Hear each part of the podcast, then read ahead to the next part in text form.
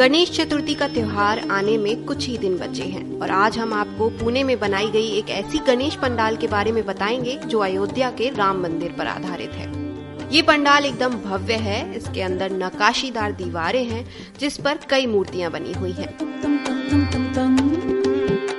और जो सबसे प्यारा दृश्य है, वो है हनुमान जी का, जो कि राम नाम का पत्थर उठाए खड़े हुए हैं।